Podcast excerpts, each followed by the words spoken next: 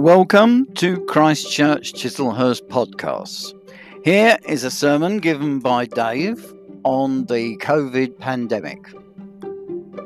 You'll also notice that this was given on Valentine's Day, the 14th of February, and there's some relevant advice regarding that too.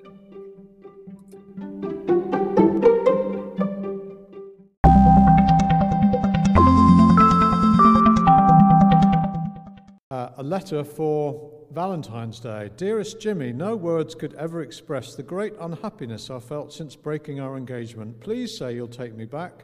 No one could ever take your place in my heart, so please forgive me. I love you, I love you. Yours forever, Marie.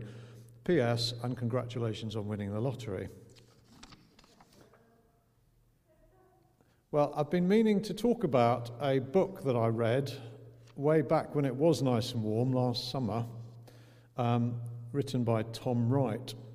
Uh, we're in the middle of a series at the moment where we're looking at Bible characters and some of the challenges that they face and how we can deal with that. But I've been meaning to say something about this, and now is the time. I want to just say a little bit about a book by Tom Wright called God and the Pandemic. Because really, I think since last March, there have been all sorts of questions and observations that have arisen in the church about, well, first of all, how do we do church in the middle of something like this? How do we do church as we move out of the pandemic? What, what have we learned?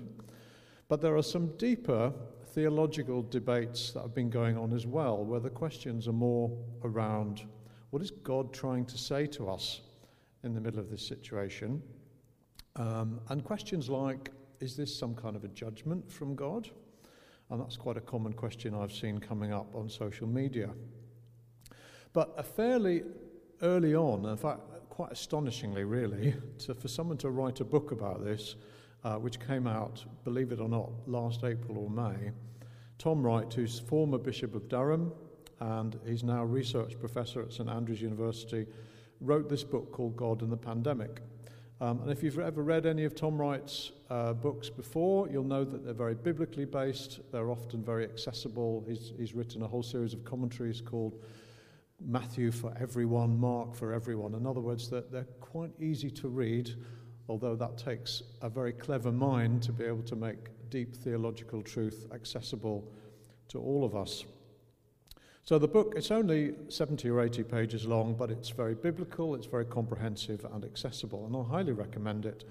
Uh, and I've read it a couple of times since last summer. Now, obviously, this morning I'm only going to tackle a very small part of what he has to say, and I hope I do the book some justice. But I would urge you to read it for yourselves, and even more importantly, to read the Bible passages that he refers to, because that is incredibly important when we're looking at a subject like this. I'm sure we can all speculate to a degree in answering some of the questions about why this pandemic has struck, and at the very least, we hope that humanity is learning that it's to do with our greed and our exploitation of the world that often leads to situations like this, where there's been this sort of cross contamination that has produced the virus. And Tom Wright begins by saying that in, in many ways, rather than constantly asking the question, why has this happened? It's better to ask a different question. The question that we should ask is, what can we do? What should we do in a situation like this? And he reminds us that early Christians were at the forefront of the practical help that came about when plagues would strike in the first centuries of the early church. This is not the first time that an epidemic or a pandemic has affected the world, and the church was there at the forefront helping people, much like we're trying to help people now, things like food banks and uh, all the rest of it, opening buildings up for vaccination centres, all sorts of different practical help that we're giving. And Tom Wright is a theologian, so his purpose in the book is to enable the reader to respond to the crisis in a biblical and a theological way. And I think that can then help to inform us as to how and why we act in the way that we should during the pandemic and as it finishes, which hopefully it will. The Old Testament, he says, has plenty to say about human problems and the suffering of God's people. But he's keen to explain that there is not a simple explanation given to the issues of suffering within the Old Testament. In some cases, the suffering was a result of sin and rebellion. And he gives the exile to Babylonia as an example.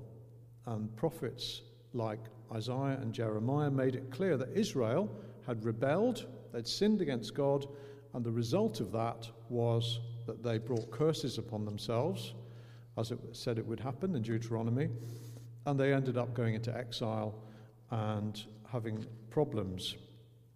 However, Tom Wright goes on to point out that if we look at the Psalms, the causes of suffering are much more ambiguous. So we have psalmists saying things like, you know, why, why is it that wicked seem to be prospering so much, whereas the good people, the righteous, seem to be suffering? In Psalm 73, for example, the, the psalmist says, There's the prosperity of the wicked, and saying, Surely in vain I've kept my heart pure. In other words, the equation that would suggest that good behavior equals blessing and bad behavior equals punishment and judgment, it doesn't always fit like that in the Old Testament. And he points out that in the book of Job, this righteous man goes through terrible pain and suffering. And it's a really long book because they wrestle with this whole subject of why he's going through this suffering. And it, it, it never really completely resolves itself. Uh, he does end up with some blessing at the end of the book, but that doesn't negate all of the pain that he went through at the beginning. So it's not always that clear cut to say that if you keep God's ways, you'll be fine. And Tom Wright summarizes by saying that the Old Testament operates on two levels. Firstly, there's the story of God's people who are chosen to join with him in bringing, out, bringing about the restoration of the world. They don't always get it right by any means. But alongside that, there's the story of a struggle between the forces of good and evil. And the evil power that we first encounter in Genesis 3, seeking to destroy and corrupt all that is good in creation. So that's working very hard in the Old Testament as well. Now, moving on quickly to the New Testament, uh, firstly, the Gospels. Tom Wright points out that although Jesus sometimes spoke like an Old Testament prophet, giving warnings. We saw a little bit of that, didn't we, in the, the Matthew reading? He was often referring to historical events that were about to take place within Palestine itself. And we had a reference there to the building, and you know, no stone on this building will be left unturned. And there were historical events that were going to devastate Jerusalem and devastate the nation of Israel that Jesus often warned people about in his ministry.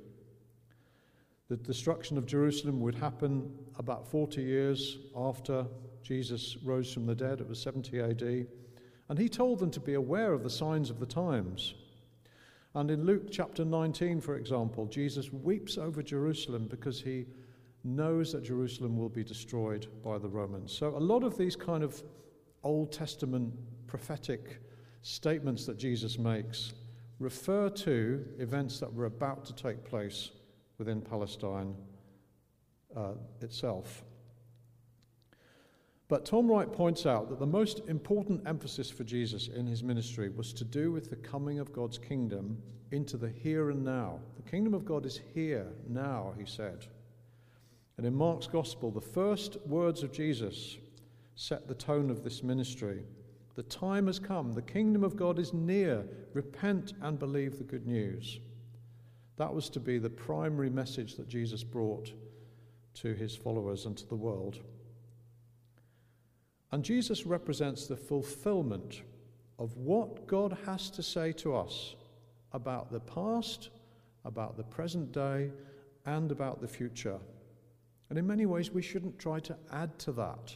Jesus is the center of all that God wants to say. And when Jesus heals and forgives sinners and most importantly, when he's crucified, died, and resurrected, Jesus is the ultimate sign that we need to look to prior to his return again at the end of the age. And Jesus kept repeating that phrase, the kingdom of God is. And he would say, the kingdom of God is like this, or it's like that, or the kingdom of God is near. And he used many parables to put across the here and now of the good news.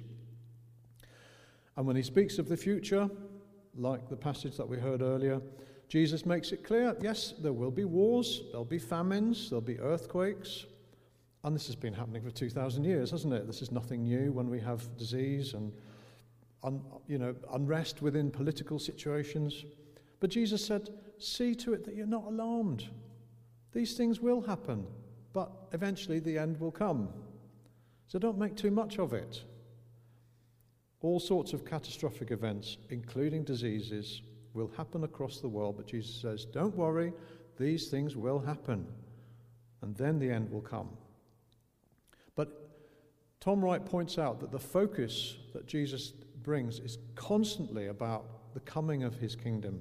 And even in the Lord's Prayer, we're emphasizing the coming of God's kingdom. Thy kingdom come, thy will be done on earth as it is in heaven, as well as the need for forgiveness of sins. When some of these events happen, we need to, we need to repent. We need to say, Sorry, Lord, we're, we're responsible for this happening, and we're responsible for all sorts of the issues and the wars and the dynamics that happen within our sinful world. And the Lord's Prayer, of course, emphasizes the coming of God's kingdom, but it also emphasizes the need for forgiveness. And if our focus is on the Lord's Prayer, and it's good that we pray this prayer every week within our church, and most church communities do this. If that is our focus, we won't be tempted to spend too much time analysing all these different world events as if they are somehow the thing that we should focus on. They're the key to the, the future of our world because actually we, we can get distracted very easily by world events. Another important aspect of Tom Wright's approach to the Gospels is when we consider the suffering that's related to many of the world's catastrophic events, including this pandemic. Very easy to focus on the suffering and say, why is God allowing this to happen? And that's a very deep question that we haven't got time to discuss for too long this morning. But when we encounter a problem, it's very easy to take a worldly view, he says, of what we think the rule and reign of God's kingdom looks like. So we encounter a situation of suffering and we say, well, hang on a minute. Why is God's rule and reign not wiping that problem out? But what he says is this the power of Jesus is just as visible and transformative in his suffering, in his death, in his servanthood, as much as it is in the power of the resurrection. The two go hand in hand Jesus' suffering and his resurrection. And he gives the story in John 11 of Lazarus as a good example of this. And it's a relatively long episode in John's Gospel. And he says that we see Jesus completely in control and ultimately demonstrating his power over death. But at the same time, within that passage, we see the suffering of Jesus. He's weeping with the family and friends of Lazarus. The power of Jesus is shown in his suffering as much as it is in his resurrection power. And I think that in order to understand how God's kingdom coming into the world works, we just have to change slightly our understanding of what power means. Power doesn't always come with God wiping out the evil and dramatically changing everything and dramatically doing lots of miracles. It comes when Jesus enters into our suffering and pain and draws alongside us. And we've all seen what incredible acts of love and courage and compassion and redemption take place when people draw alongside each other in suffering. I think we get a glimpse of how God's power works when we see what happens when there's compassion and love in the midst of pain. So, very briefly, Tom Wright's assessment of the rest of the New Testament is that there are a number of ways in which it speaks into our response to the pandemic. Firstly, the church is called to be the response. When people ask, you know, all this, pan, you know, all this lockdown, all this pandemic, all these people suffering. Why isn't God doing something? Tom Wright says, we're the ones that should be responding to that and saying, we are doing something. We are setting up food banks. We are visiting people. We are tending the sick. We are doing what God wants us to do as God's people because God's kingdom is all about restoring creation to what it's meant to be, and he, we are called to join in with that. Paul speaks in Philippians 3 of how we share in the sufferings of Jesus as well as in the power of the resurrection. And for me, one of the most striking points that Tom Wright makes in this book is related to a well known verse in Romans 8. And many of us uh, will have quoted this when we're hoping that a difficult set of circumstances in our lives is going to get better or something positive will come out of it. So the verse I'm referring to, which many of you will know, is Romans 8:28 that says in the New International Version and many other versions it says, "And we know that in all things God works for the good of those who love him, who have been called according to his purpose." Now, in that translation, the emphasis seems to be upon those who love him. Followers of Jesus having good things happen to them if they stay faithful. And that brings us hope, and we certainly know that whether in this life or in the next, we have a future filled with peace and love and joy, and more of that than we can possibly imagine. However, Tom Wright argues that the original Greek brings out a different interpretation and a different emphasis. And it makes it much more about God working with us to bring about a greater good for the whole of creation. So, a better translation, he says, and it is the translation that you actually find in the Revised Standard Version of the Bible, says this. Now, listen carefully. In everything, God works for good with those who love him not for those who love him, but with them. In other words, we join in in God's work of transforming the world to make the world a better place. The emphasis is on making the whole of creation better. And that means that we suffer with God at times when we're working in that way. It means that sometimes we see joy, sometimes we see sorrow, sometimes there's victory, sometimes there's suffering. But we're working with God to bring about the transformation of the world through his kingdom.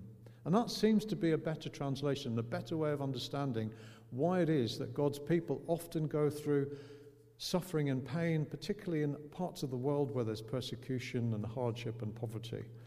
We're joining in with God in the work of his kingdom. Now, I've really only scratched the surface of a very good book um, I recommend you read it. It's only, as I say, about 75, 80 pages long. Um, and study those Bible passages that he mentions. And you may not necessarily agree with everything he says, but I hope it gets you thinking about some of the big issues that have come up over the last 12 months as we think about the pandemic. And I really agree with him when he says that the most important question that we should be asking is not why has this happened, but what should we do? What should we do to to, to work with God in the bringing about of his kingdom in the midst of the suffering and pain of the world. And in terms of where our future lies, we can be assured that in Jesus we have the ultimate message of hope and purpose. We can see his power at work amidst the pain and the sadness, where he brings hope and healing. And we know that our ultimate destiny is rooted in him as our Lord and Saviour. So let's pray.